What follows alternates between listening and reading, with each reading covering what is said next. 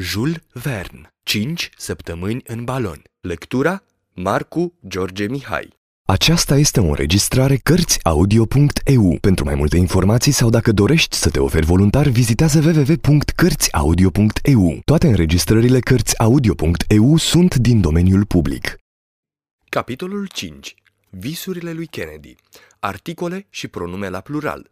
Insinuările lui Dick. Plimbare pe harta Africii. Ce găsești între cele două vârfuri ale compasului? Expediții actuale. Spic și Grant. Krapf. De Deccan de Höglin. Doctorul Ferguson își grăbea pregătirile de plecare, conducând personal construirea aerostatului, ținând seama de anumite modificări ținute secrete. Cu mult timp în urmă începuse să studieze limba arabă și diferitele dialecte mandingheze. Datorită ușurinței cu care învăța limbi străine, făcu progrese rapide. Prietenul său, vânătorul, nu-l părăsea niciun moment, fiindu-i teamă, fără îndoială, ca doctorul să nu-și ia zborul fără să spună nimănui. Continua să-i țină pe această temă discursuri cât mai convingătoare, care nu-l convingeau însă pe doctorul Ferguson și sfârșea prin rugăminți patetice, care nici ele nu-l înduioșau. Dick îl simțea cum îi scapă printre degete. Sărmanul scoțian era într-adevăr de plâns. Nu se mai uita la cerul azuriu fără teamă. Visa că se balansează vertiginos și că se rostogolește din înălțimi nesfârșite. Trebuie să adăugăm că în timpul acestor groaznice coșmaruri căzuse din pat odată sau de două ori. Prima lui grijă a fost să-i arate lui Ferguson cu cuiul enorm ce înfrumusețea capul. Și-ți dai seama?" spuse el cu naivitate. Doar trei picioare înălțime, nu mai mult. Și uite ce cucui. Judecă și tu. Această insinuare melancolică nu-l emoționă câtuși de puțin pe doctor. Nu vom cădea, îi răspunse. Dar dacă vom cădea? Nu vom cădea. Această afirmație a fost făcută pe un ton foarte net, iar Kennedy nu mai a avut ce răspunde. Ceea ce le exaspera cel mai mult pe Dick era faptul că doctorul dispunea cum voia de el, Kennedy, că îl considera ca fiind predestinat să devină tovarășul său aerian. Nu mai era nicio îndoială. Samuel abuza inadmisibil de pronumele personal la persoana întâi plural. Noi avansăm, noi vom fi gata pe, noi vom pleca la și mai ales de adjectivul posesiv atât la singular cât și la plural. Balonul nostru, nacela noastră, expediția noastră, pregătirile noastre, descoperirile noastre, ascensiunile noastre. Dick se înfiora, cu toate că se hotărâse să nu plece, dar nu dorea să-și supere prea mult prietenul. Trebuie să spunem totuși că, fără să-și dea seama, își adusese de la Edinburgh ceva îmbrăcăminte adecvată și cele mai bune puști de vânătoare. Într-o zi, după ce recunoscuse că, printr-o fericită întâmplare, ar avea o șansă la o mie să reușească, se prefăcu că este de acord cu dorințele doctorului, dar pentru a întârzia călătoria încercă cele mai variate tertipuri. Începu cu utilitatea și oportunitatea acestei expediții.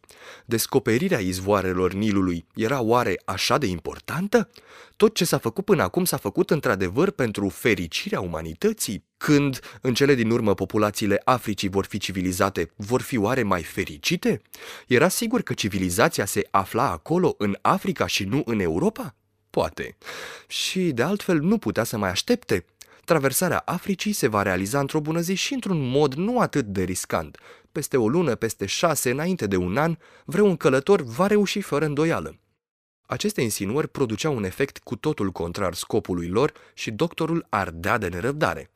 Ai vrea tu, Dick, păcătosule, ai vrea tu, fals prieten ce ești, ca de această glorie să profite altcineva? Trebuie să-mi reneg trecutul, să dau înapoi în fața unor obstacole care nu sunt serioase, să mulțumesc prin ezitări lașe guvernului englez și societății regale din Londra pentru tot ce fac pentru mine? Dar, încercă să continue Kennedy, căruia îi plăcea mult această conjuncție. Dar, spuse doctorul, nu știi că expediția mea trebuie să contribuie la succesul proiectelor actuale?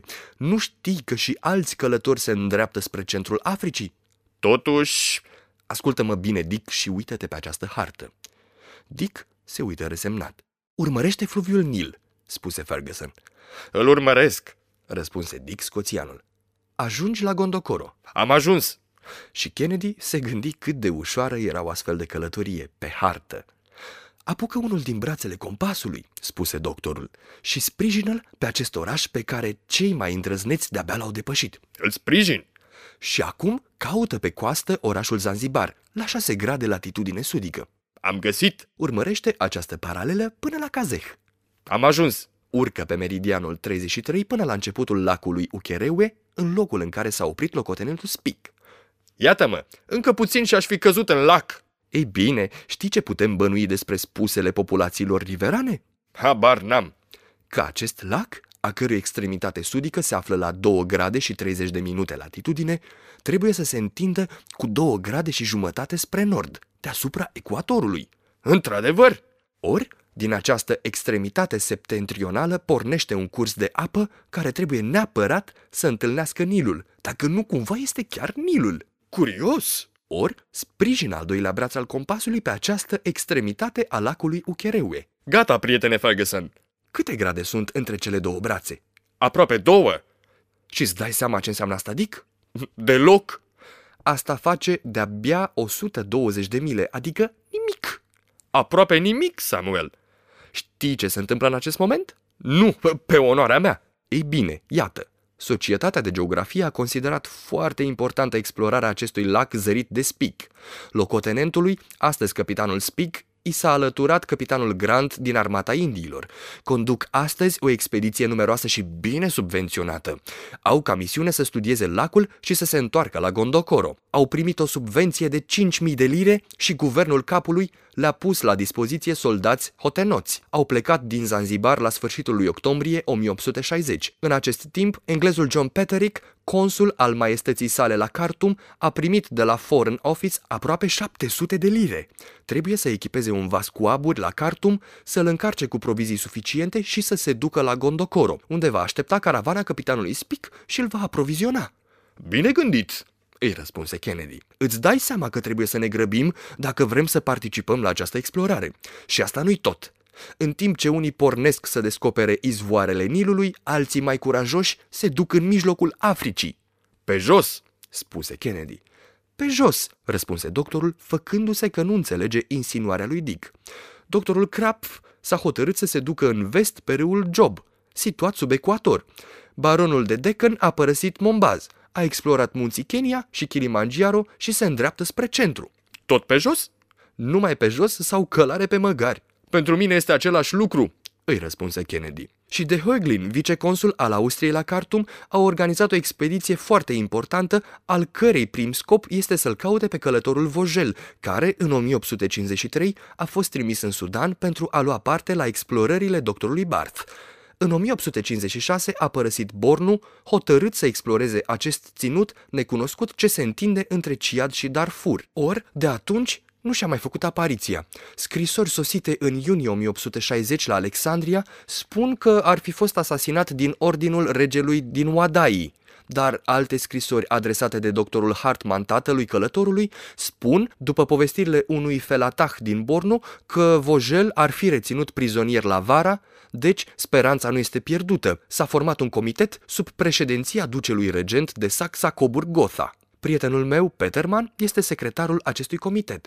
Printr-o subvenție națională s-au adunat fonduri pentru expediția la care participă și numeroși savanți. Domnul de Höglin a plecat din Masaua în luna iunie și, paralel cu călătoria lui Vogel, trebuie să exploreze toată regiunea dintre Nil și lacul Ciad, adică să facă legătura între descoperirile capitanului Spic și cele ale doctorului Barth. Și astfel, Africa va fi traversată de la est la vest. Ei bine, întrebă scoțianul. Dacă totul decurge atât de bine, noi ce mai căutăm acolo? Doctorul Ferguson nu răspunse și se mulțumi doar să ridice din numeri. Sfârșitul capitolului 5